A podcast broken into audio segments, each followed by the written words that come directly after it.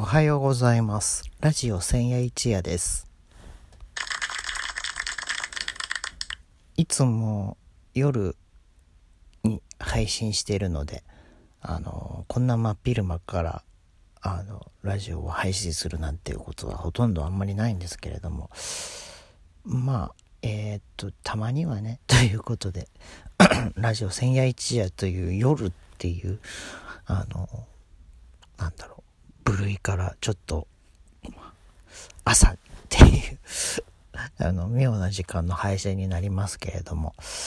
えー、まあ、もうね、あの、すっかり暦の上では、あのクリスマスも終わって、もういよいよ今年も残り数日ということになりましたけれども、2018年、えー平成30年、えー皆様にとって一体どんな年だったでしょうか？えーまあ、ね、あの、日本、世界、いろいろありました。ね、今年は。あの、まあ、雪もたくさん降りましたし、それから雨もたくさん降りましたし、いろいろとこう、まあ、災害も多くて、えー、未だにね、こう、その傷跡っていうのはなかなか言えないものだとは思うんですけれども。まあ少しずつね少しずつ少しずつあの現状の生活に普通の生活に戻っていけたら一番いいのかなと思っております。まあ僕自身の、えー2018年と言いますとまあなんでしょうね。可もなく不可もなくっていう感じかなって思うんですけど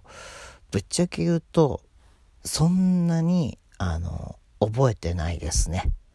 この1年間っていうと、うん、まあなんか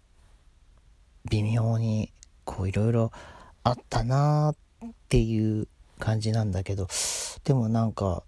どんなことがあったかなっていうのをこう振り返ろうとするとねこう自分のツイッターの履歴をずっとこう 見ていかなきゃいけないみたいな感じで結構それはそれでだるいんですけれども。いやまあしかしねあのー今年はあのー何でしたっけ？あの諏訪湖の見渡りがねあの何年かぶりに見れたということでもうなんか見に行きましたけどあのすごいですよもう。みんな写真撮ってるんですもん。写真とかね。もう、あの、見渡りした場所に、の近くにも車がすごいいっぱい止まってて、それでまあそこを歩いて行って見るんですけど、もうほんと綺麗にこう、なんですよ、亀裂っていうか、氷のね、亀裂ができてて、それでもまあ、そういう写真撮影する人もいたし、まあ、あの、こ氷に乗っちゃってる人もいたんでね、ちょっとね、危ないなと思ったんですけれども、でもすごい、ああ、すごいなって思いました。うん。すごいなっていう。ああ、でもなかなかね、こう、間近で見ることはできなかったんで、まあ、間近っていうかちょっとこうね、近くまで行ってみたんですけど、やっぱり、ああ、すごいなって思いましたね。うん。来年かな今年かな来年か。来年はどうなるか分かりませんよね。まだこれはね。うん。まあでも、なかなかね、こう、何年に一度の寒波とか、そういう、ね、ものじゃないとなかなかこうできないっていうのもありますし、仮に寒波が実際来たとしても、こう、お見渡りって本当見られない部分あります。まあ、年々ね、あのーもう、昨今のあの、地球温暖化とかでなんか気温が上がってるとかね、あるので、まあ、そこもちょっと考えるとね、なかなかこれ貴重な、あの、気象現象というか自然現象かなと思いますけどね。うん。まあ、水温と、それから気温の関係性っていうのもあると思うんですけど、まあ、見渡りが見れてよかったっていうのもあるんですけど、あとは何かな？あの、そう、去年末、去年末から今年初めにかけて、ちょっと家のお風呂が壊れてたっていうのがね、あって、なんかすごい大変でした。うん。その、仕事終わりに、あの、まあ、仕事が8時に終わるんですけど、そっから、あの、自分家の近くというか、地元の、その、お風呂まで行かなきゃいけないんですよね。あの、職場がちょっとこう、遠いとこにあるので、その職場の近くのお風呂だともうすでに仕事、僕が仕事終わった段階だともう閉まっちゃってんですよ。だ、だからもう仕事終わりにお風呂なんかまあすぐに入れなくて、もう、もうだからもう仕方なくこう、泣く泣くこう、自分の地元の、自分の住んでるところの近くって行くんですけど、それが、それも遠いんですよ。仕事場から自分のその、近くのお風呂場まで行くのに、お風呂、そ、もう遠くて、まあね、結構ギリギリ、ギリギリですよね。ギリギリのなんか、時間帯というか、こう受付締め切りのギリギリか、ちょっと過ぎちゃうかっていうぐらいにこう飛び込んでって、入ってお家帰ってくるっていうことを、まあ数日間繰り返してたわけですよ。年越しまでね。まあそれは大変でしたね。うん。これほどまでにこう、ね、あの、お風呂のありがたさっていうのはなかなか感じられないなと思いましたもん。うん。だから、あのあれですよね。あって当たり前だって思わない方がいいと思う。何、何にしても。車だってそうだし、お風呂もそうだし、水だってそうだしっていう。でも、なかなかそんなことをさ、普段からこう考えて、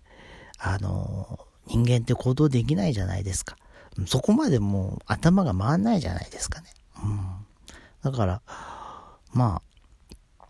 とにかくまあお風呂、ありがとう。水ありがとう。お湯ありがとうっていうぐらいでね、思いました、本当に。う